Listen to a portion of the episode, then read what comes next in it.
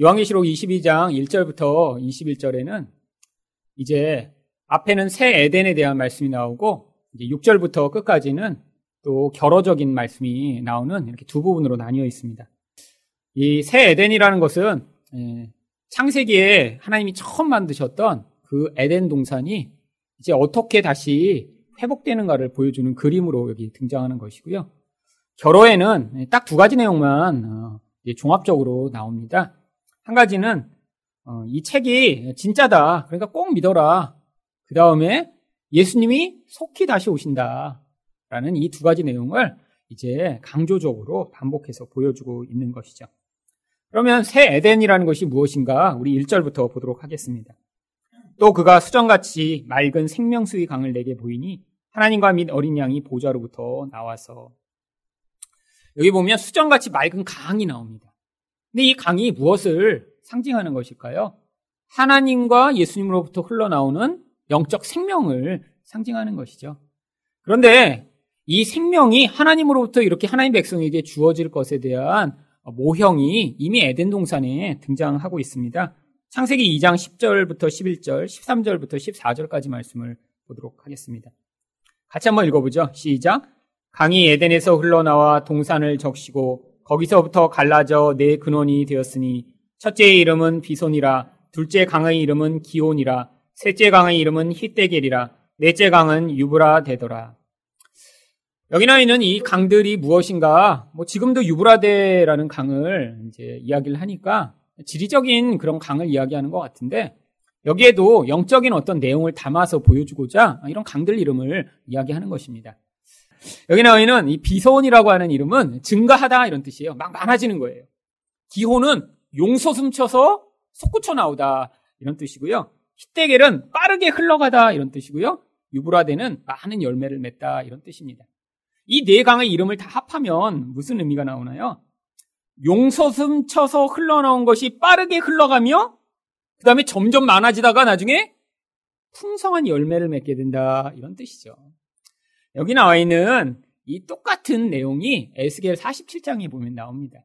성전에서 흘러나온 물이 나중에 처음엔 발목을 적시다가 무릎까지 오다가 나중에 사람이 빠질 만한 큰 물이 됐다가 나중에 큰 바다가 됐는데 거기에 무슨 일이 벌어지냐면 많은 열매들이 맺혀진다라는 이야기가 나오죠. 이게 다 뭘 보여주는 거죠? 하나님의 생명으로 말미암아 하나님 백성들이 이렇게 회복되게 될 것이고 풍성한 열매를 맺게 될 것을 이미 에덴 동산에서 예언을 하고 있는 거예요. 여러분, 바로 이 생명의 물, 이게 바로 성령임을 우리는 요한복음에서 여러 차례에 거쳐서 어, 이야기를 들을 수 있습니다. 예수님이 수가성 여인에게 오셔서 뭐라고 말씀하셨죠? 내가 주는 물을 마시는 자는 절대로 목마르지 않는다. 또한 명절에 성전에 서셔서 예수님이 뭐라고 말씀하셨죠? 나를 믿는 자는 그 배에서 생수의 강이 흘러나오게 될 것이다. 바로 성령으로 말미암아 우리가 이런 영적 생명을 받게 될 것임을 말씀하고 계신데 문제는 지금 생명이 막 이렇게 배에서 콸콸콸 쏟아지는 것처럼 우리가 느끼기보다는 너무 메말라요. 그래서 자꾸 목이 마릅니다. 그렇죠? 여러분 목 마르시죠? 자주 목 말라서 그래서 자꾸 거기다가 뭐 다른 건 이제 집어넣다가 탈나시죠? 뭐 돈도 먹어봤다가 탈나기도 하고 남이 돈 먹으면 더 많이 탈나고 어, 그 다음에 내 돈 먹으면 늘 배고프고 그게 이제 우리들이죠. 돈 가지고 이제 먹다가 조금 배고픈 사람들은 뭐예요? 집도 여러 채 먹죠. 음, 그래서 아파트도 이제 한 다섯 개쯤 이제 먹는 분들도 있고. 그래서 한국에 그렇게 먹고 먹고 먹어서 혼자서 아파트 막 천 채씩까지 내신 그런 분들 계시잖아요. 예. 네. 근데 그렇게 먹으면 막 배가 막 부북하고 막 좋으나요? 배탈 납니다. 달라요. 안 된다는 거예요. 성령으로 말미암아 체험을 받아야 집 한 채 없어도 만족하고 기쁩니다. 여러분 그거 이 땅에서 경험하고 가셔야 되는 거예요. 근데 나중에는 그럴 필요가 없다라는 거예요. 여기선 경험하고 아 이거 아니구나라고 하고 가는데 하늘나라에 가면 강이 하나님으로부터 흘러나와 그 생명을 우리가 매일처럼 풍성하게 맛보게 되니까 갈증도 갈망도 부족함도 없는 곳이라는 거예요. 여러분 그날을 그래서 우리가 기다리는 것입니다. 그날이 바로 하나님의 아들들이 나타나는 날이며 새 하늘과 새 땅이 이루어지는 날이며 바로 우리가 하나님 나라에서 안식을 누리는 날이죠. 여러분 그래서 그날을 소망하며 지금도 우리가 사셔야 되는 것입니다. 근데 그렇게 흘러나온 강이 열매를 많이 맺는 이야기가 바로 2절에도 나옵니다. 2절 말씀 한번 또 같이 읽어보죠. 시작. 길 가운데로 흐르더라. 강 좌우에 생명나무가 있어 12가지 열매를 맺되 달마다 그 열매를 맺고 그 나무 잎사귀들은 만국을 치료하기 위하여 있더라. 물이 흐르는데 그 물로 말미암아 생명나무가 다시 나타납니다. 생명나무 어디에 있던 거예요? 에덴 동산에 있던 나무잖아요. 근데 에덴 동산에는 생명나무만 있지 않고 무슨 나무도 같이 있었죠? 선악을 알게 하는 나무. 근데 그 선악을 알게 하는 나무의 실과를 사람들이 따먹고 결국 죽음이 찾아오니까 결국 그 나무 대신에 예수 그리스도가 십자가라고 하는 나무에 달려 죽으심으로 이제 하나님 나라에는 더 이상 이 선악을 알게 하는 나무나 십자가가 필요 없어진 거죠. 그리고 뭐만 남아 있는 거예요? 생명을 주는 나무만 남아서 하나님과 관계 맺는 자에게 이 풍요한 열매를 계속 주는 것입니다. 근데 나무가 있는데 12가지 열매를 맺는데요. 뭐 여러분이 좋아하시는 과일이 뭐가 있으신가요? 어, 사과, 뭐 자두, 뭐 복숭아 이런 게 이렇게 맺혔으면 좋겠는데 사실 이 12열매는 한 가지의 나무에 열매가 맺히는데 그 열매가 이런 12종류의 다양한 맛과 효과와 그런 영향력이 있음을 보여주는 거죠. 뭐와 같아요? 성령의 열매와 같은 것입니다. 이 땅에선 성령의 열매가 몇 가지였나요? 아홉 가지였는데 천국에는 그보다 더 확장된 거예요. 성령의 열매도 그래서 단수였습니다. 사랑의 열매는 있는데 온유와 충성의 열매는 없을 수는 없다라는 거예요. 다 맺혀져야 되는데 하나님 나라에서는 그게 아니라 더 풍성한 열매가 끊임없이 맺혀져서 그것을 모두가 서로 누리게 되는 그 나라가 임하게 되는 거죠. 이 약속이 바로 에스겔 47장 12절에 있는 것입니다. 같이 읽겠습니다. 시작. 강 좌우가에는 각종 먹을 과실나무가 자라서 그 잎이 시들지 아니하며 열매가 끊이지 아니하고 달마다 새 열매를 맺으리니 그 물이 성소를 통하여 나옴이라 그 열매는 먹을 만하고 그 잎사귀는 약 재료가 되리라. 여러분 이런 나무가 있다면 얼마나 좋을까요? 감기 들면 가서 사과 하나 따먹으니까 금방 감기 낫고 가서 좀 배 아프면 가서 이렇게 딴 이렇게 조금 작은 뭐 자두같이 생긴 거 따먹으니까 금방 괜찮아지고 근데 하나님 나라에서 비유하고 있는 거죠. 그래서 더 이상 아픈 것도 없고 부족한 것도 없고 배고프지도 않고 갈증도 없는 그런 풍요로운 만족함이 이제 우리에게 기다리고 있는 것입니다. 또한 3절 상반절에선 뭐가 없다고 나오나요? 다시 저주가 없으며. 창세기 에덴에서는 선악과를 따먹으면 죽고 죽으리라 하는 저주가 임할 거라고 되어 있었어요. 근데 이제 더 이상 저주가 없어진 거예요. 왜? 바로 예수님이 저주를 해결하셨잖아요. 그래서 이제 하나님의 생명을 우리가 받게 됐으니까 우리에게는 어떤 약속이 주어져 있죠? 3절 하반절입니다. 같이 읽겠습니다. 시작. 하나님과 그 어린 양의 보좌가 그 가운데에 있으리니 그의 종들이 그를 섬기며 이젠 하나님을 우리가 마음껏 섬기는 일이 가능해진 것입니다. 여기 나오는 이 섬기다라고 하는 단어는 다른 말로 하면 예배하다라고 똑같이 번역되는 단어고요. 창세기에서도 하나님이 아담에게 이렇게 만물을 섬기고 하나님을 섬길 그런 역할을 맡기셨죠. 근데 실패했습니다. 왜? 섬기는 자가 하나님이 되려고 했으니까요. 근데 하나님 나라에서는 이제는 우리가 그걸 배운 거예요. 이 세상에서. 아, 내가 왕으로 살면 안 되는구나. 내 뜻대로 살면 안 되는구나. 하나님 뜻대로 살아야 되겠구나라는 것을 배워서 거기서 그냥 우리가 다 하나님만을 섬기는 자가 되는 거예요. 하나님만 섬기는 게 아니라 어떻게 돼요? 우리가 서로 서로를 섬기는 자가 되는 거죠. 그러니까 이제는 하늘나라가 너무 좋은 거예요. 여러분 사실 여러분 집에서도 서로 서로 그렇게 완전히 자아가 없어갖고 이렇게 섬기기만 하면 여러분 집안은 너무너무 좋으실 것입니다. 아빠는 그냥 애들과 아내를 위해서 그냥 섬김 모드로 살아. 그냥 늘. 뭘 원해? 내가 뭘 해줄까? 엄마는 근데 또 아빠와 모든 자녀를 이렇게 살고 애들도 그냥 아빠 엄마를 위해서만 살고 그런 집은 없습니다. 이 땅에는 없어요. 그러니까 이렇게 제가 얘기하시면 와 우리 목사님 가정은 그렇게 사나? 없습니다. 어, 없으니까 저도 하나님 나라를 기대하고 있어요. 매일같이 기대해요. 네. 누군가 나를 위해서 좀 살아줬으면. 근데, 근데 이것도 좀 문제잖아요. 왜요? 나는 안 죽고 싶고 남이 나를 섬기기만 원해. 여러분, 근데 다 같이 같이 죽어야 이게 되는 것입니다. 여기서 한 명만 살아 있으면 여긴 지옥이 되는 거예요. 그렇잖아요. 한 명이 다 섬겨.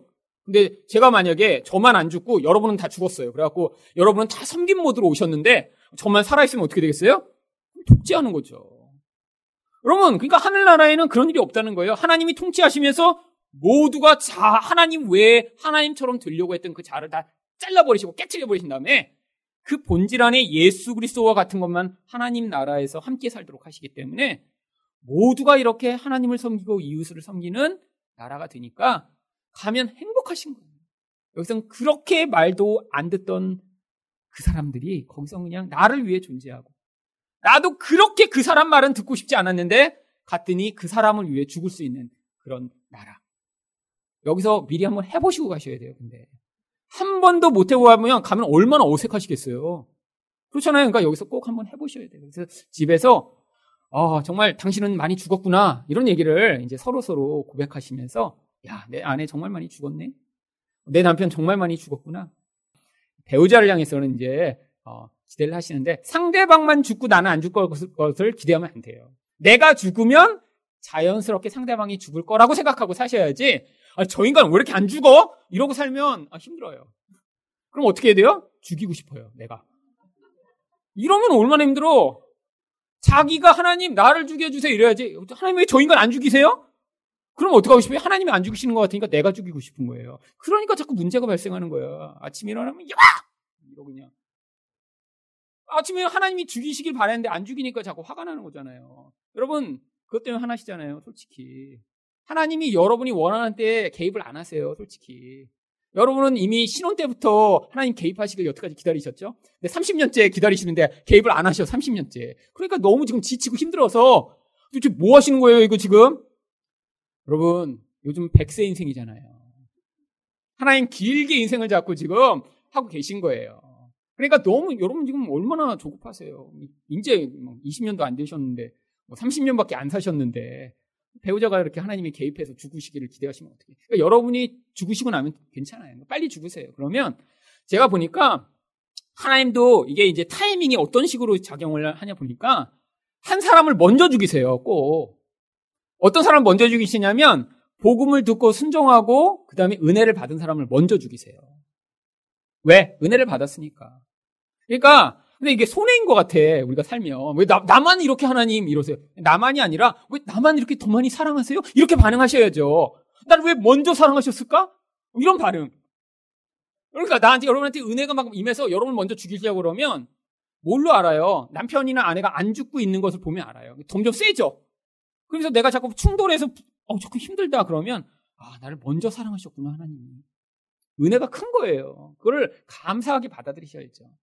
저 인간은 안 죽이고 왜 나만 자꾸 이러시나 이렇게 생각하시면 안 돼요. 그럼 관계가 깨져요. 하나님이 여러분 더 많이 사랑하시고 여러분을 더 성숙하다고 여기셔서 먼저 은혜를 베풀고 계신데 먼저 좋은 거 주는데 왜 그냥 나만 주냐고 막 이래요? 여러분 집에서 뭐 좋은 거 있는데 자녀한테 주는데 왜 나만 먼저 줘요? 막 그냥 이러는 자녀 이상한 자녀잖아요. 하나님도 지금 막 좋은 걸 주는데 하나님 왜 나만 그래요? 막 남편은 놔두고 막 이러니까 이제 지금 하나님이 어, 그래? 난 이렇게 좋은 거 주는데? 그럼 먼저 죽고 나면요 되게 좋아요. 먼저 죽으면요, 스트레스를 안 받습니다, 스트레스를. 지금 안 죽어서 여러분이 지금 매일 스트레스인 거예요. 죽고 나면 안 스트레스를 받으니까 자기가 좋아요, 자기가. 그래서 한 사람 먼저 죽이시고, 그 다음에 이제 남은 인간, 이제 하나님이 그때 이제 다루시기 시작합니다. 옆에 사람이 지금 하나님이 본격적으로 개입 안 하시는 건 여러분이 지금 아직 해결이 안 돼서 그래요. 하나님이 둘을 동시에 이렇게 그냥 갖다 하면 이게 가정이 정상적으로 유지가 안 돼요. 하나님 개입하신다는 건 완전히 해체되고 삶이 정상적으로 살 수 없다는 걸 얘기하는 거거든요. 생각해보세요. 가족이 전부 다 정상이 아니야. 엄마 아빠가 딸이 보는데 우리 엄마 아빠 둘 다 미쳤나 봐. 이러면 지금 그 집안이 어떻게 되겠어요? 그러니까 딸이 볼 때 아, 우리 엄마가 이상하다요? 이렇게 생각하면 한 명이 이렇게 되는 것 같은데 그때 막 개입이 있어서 엄마 먼저 변하고 그러면 이제 그 다음에 아빠 변하고 근데 딸이 봤는데 아, 우리 아빠가 요즘 이상한 것 같아. 어, 그럼 그때는 이제 엄마 놔뒀다가 아빠 먼저 죽이고 그다음 엄마 죽이고 그래서 모두 죽고 가는 곳이 천국입니다. 가서 그래서 그런 사람만 남아있는 거예요. 여러분, 그래서 좋은 곳이에요, 천국은. 근데 그렇게 섬기며 또 4절에서 어떤 일이 있죠? 4절 상반절 보시니까 그의 얼굴을 보게 된대요. 여러분, 이거 얼마나 놀라운 축복인지 몰라요. 여러분, 구약에서 하나님 얼굴 보여달라고 막 간절히 외치고 기도하던 사람이 있었습니다. 누구죠? 모세가 그렇게 기도했죠. 출애기 33장 20절 보세요. 같이 읽겠습니다. 시작. 내가 네 얼굴을 보지 못하리니 나를 보고 살 자가 없음이니. 여러분, 이 땅에서는 우리 하나님 얼굴 못 봐요. 근데 하나님 나라에서는 하나님의 얼굴을 본대요. 여러분 진짜 가서 얼굴 보는 게 아닙니다. 하나님 얼굴 없으세요. 영이시라. 무슨 얘기예요? 얼굴 본다는 건 가장 가까운 친밀감을 누린다는 거죠. 그래서 하나님과 누구와도 비할 수 없는 그런 가까운 관계를 거기서 누리게 될 거예요. 그리고 4절 하반절에 보면 또 어떤 약속이 있죠? 그의 이름도 그들의 이마에 있으리라. 이름이 있다는 건 뭐죠? 이제 영원히 하나님 소유가 된 거예요. 이 땅에서도 이렇게 사랑하는 사람들이 가끔씩 문신을 합니다. 젊어서 이렇게 근데 이제 사랑한다고 이제 막 자기 애인 이름 이렇게 새기는 거 있잖아요. 이렇게 그냥 여기다가 뭐 김말동이라고 이렇게 새겨놨는데 그 사람이랑 나중에 결혼 안 하면 이거 되게 문제가 심각해지죠. 그래서 이렇게 은밀한 곳에 막 은지 뭐 이렇게 새겨놨는데 나중에 결혼했는데 결혼한 아내는 뭐 은지가 아니야. 어, 그러면 막 그 은밀한데 이렇게 보여주면 안 되죠. 근데 왜 새기죠? 난 너에게 소속돼 있고 난 너를 영원히 소유하고 싶어 이런 얘기잖아요. 근데 하나님이 나중에 우리 이마에다가 여기다가 이름을 새겨 주시는데 뭐라고 새겨요? 하나님 것 이렇게 새겨 버리신다는 거예요. 진짜 새기실까요?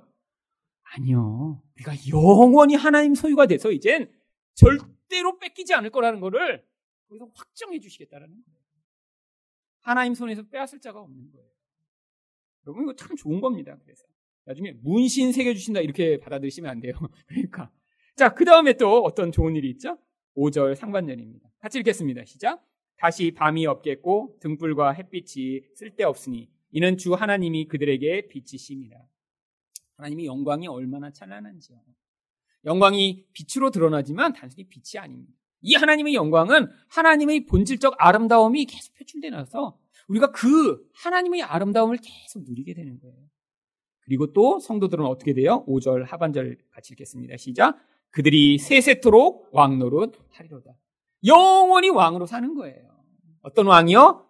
섬기는 왕, 희생하는 왕, 사랑하는 왕으로요. 그래서 모두가 왕이 됩니다. 그래서 여러분 지금 이제 지금 부부가 같이 예수를 믿으시면 여러분 지금 옆에 계신 배우자가 바로 왕비며 또 옆에 있는 배우자가 왕인 거예요. 지금은 아니신 것 같죠? 그 믿음의 눈으로 바라보셔야 됩니다. 그래서 가끔씩 불러주세요. 어, 우리 여왕님 이렇게 한번 불러주시고요. 우리 임금님 이렇게 한번 불러주세요. 그래야 어 나는 깡패인 줄 알았는데 근데 자꾸 임금이라고 부르면 그렇게 불림을 받다가 또 나중에 가끔씩 임금 같은 모습을 보일 때가 있을 거죠. 근데 우리가 자꾸 뭐라고 그래요? 우리 영적인 눈이 없으니까 자꾸 상대를 욕하는 거예요. 바보같이!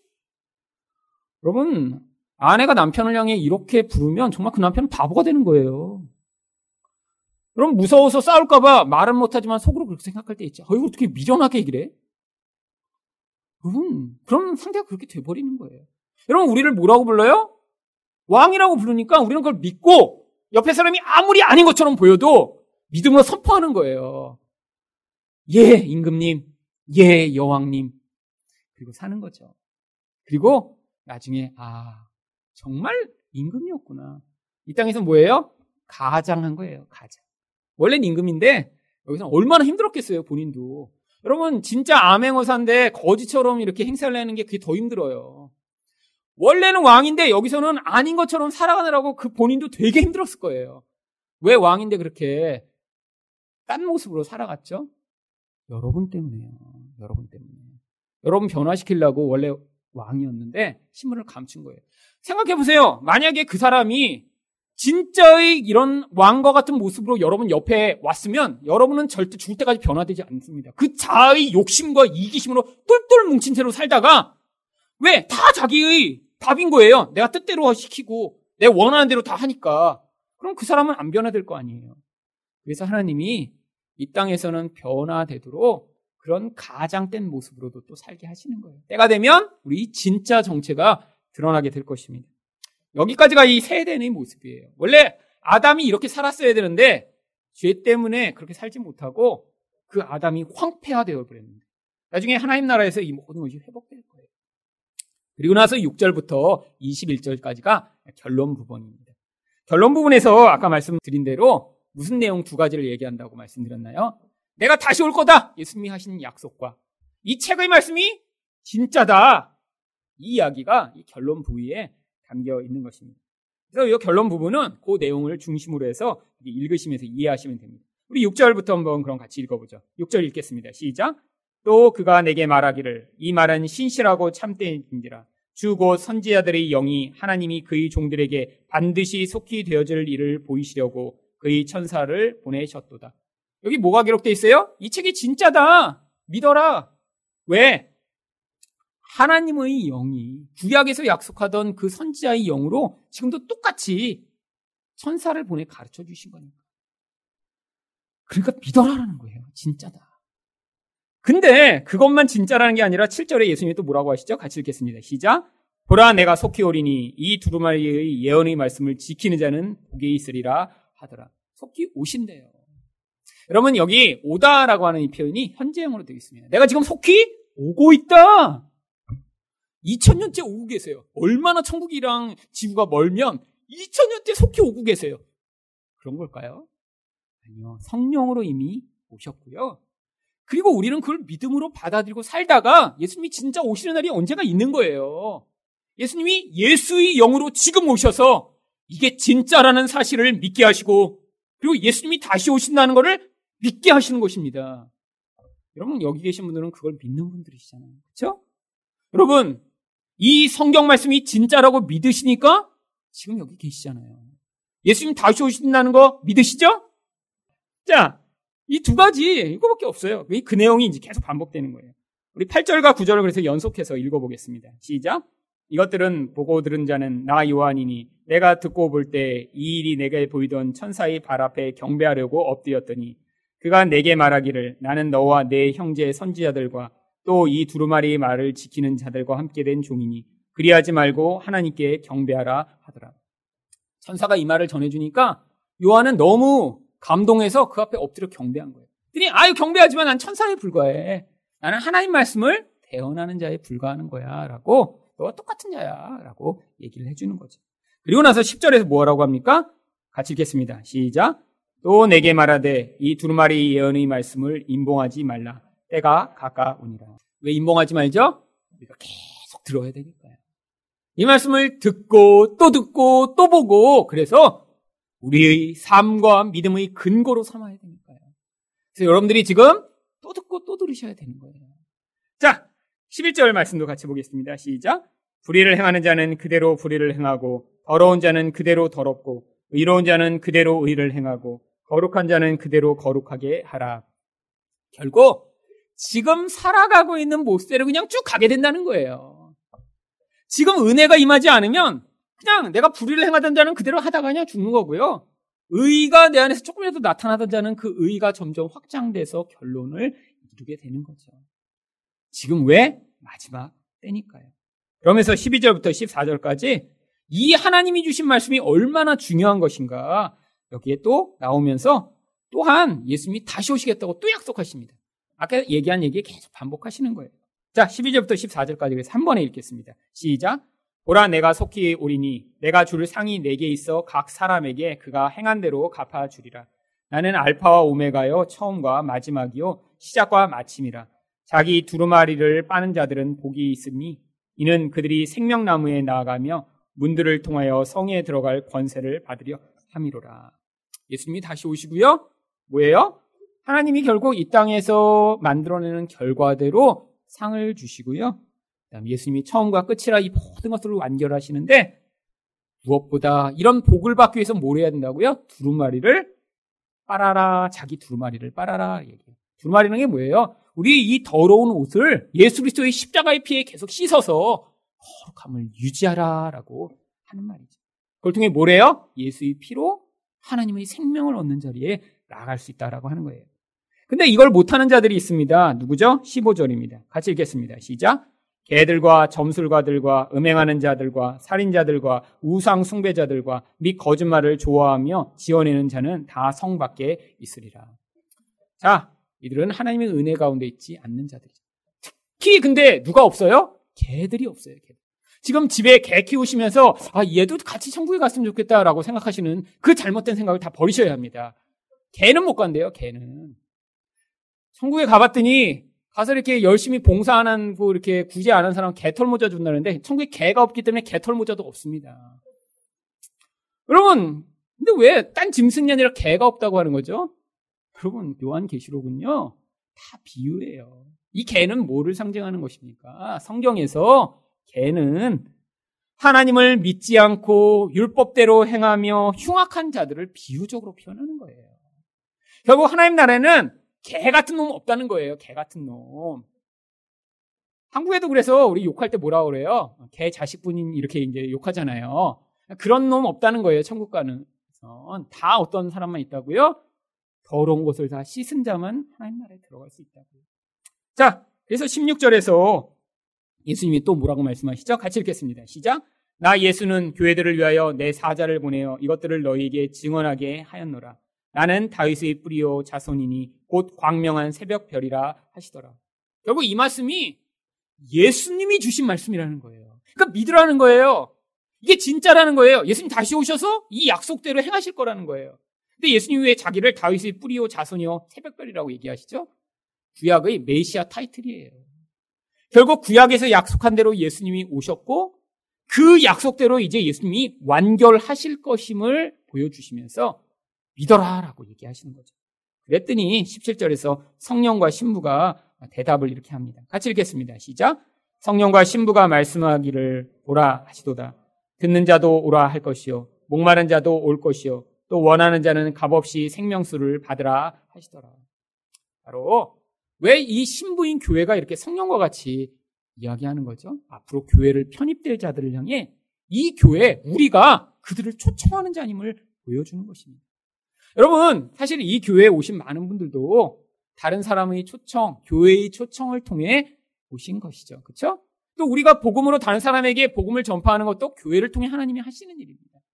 물론 지금도 막 이렇게 특별한 기적으로 막 이렇게 이슬람권에 있는 사람이 예수의 환상을 보고 예수 믿는 경우가 있지만 그거는 뭐 천만 명에 한 명 일어날까만 한 일이고요. 다 대부분 교회를 통해 복음이 전파되잖아요.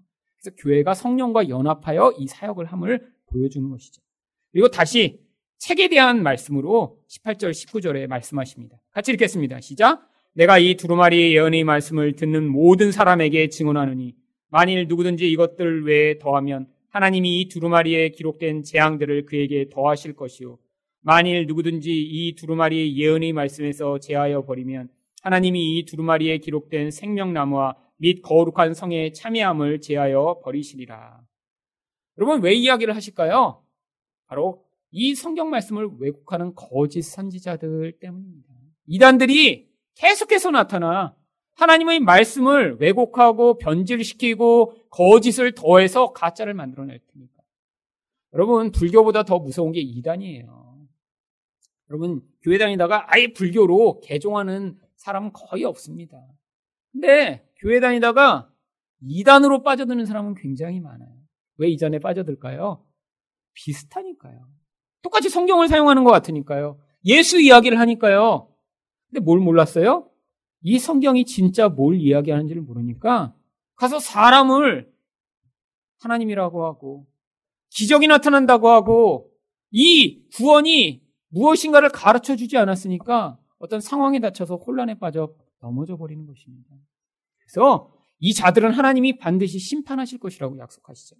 그리고 다시 예수님이 뭐라고 말씀하세요? 20절입니다. 같이 읽겠습니다. 시작. 이것들을 증언하신 이가 이르시되 내가 진실로 속히 오리라 하시거늘 아멘 주 예수여 오시옵소서. 또 똑같은 말씀이 반복되죠. 얼마나 예수님이 강조하시고 싶은지 모르겠어요. 내가 지금 당장 가서 너희를 구원하고 싶은데 이 원계시록 말씀대로 지금 뭐 하시는 과정이에요? 우리를 양육하고 신부되게 준비하는 과정이다. 지금 준비 과정이 아직 덜 끝났어요. 여러분 결혼식 빨리 하고 싶다고 지금 신부 준비 아직 덜 했어요. 화장 지금 하고 있는데 중간에 데려가면 돼요? 안 되잖아요. 그래서 화장하고 지금 신부 준비하고 있는 중이라 예수님이 기다리고 계신 거예요. 여기서 우리 주여 옷이 없어서 이렇게 지금 요한이 반응하는데 이게 바로 아람어로 마라나타라고 하는 단어입니다. 여러분 마라나타 들어보셨죠? 그게 아멘 주여 옷이 없어서 어서 오세요 이렇게 외치는 우리가 예수님을 부르는 그런 반응이고 이렇게 해서 예수님이 오신다라고 말씀하시고 마지막으로 편지 그리기 때문에 21절에서 이렇게 끝납니다. 같이 읽겠습니다. 시작. 주 예수의 은혜가 모든 자들에게 있을지어다. 아멘. 인사말로 요한계시록이 끝납니다.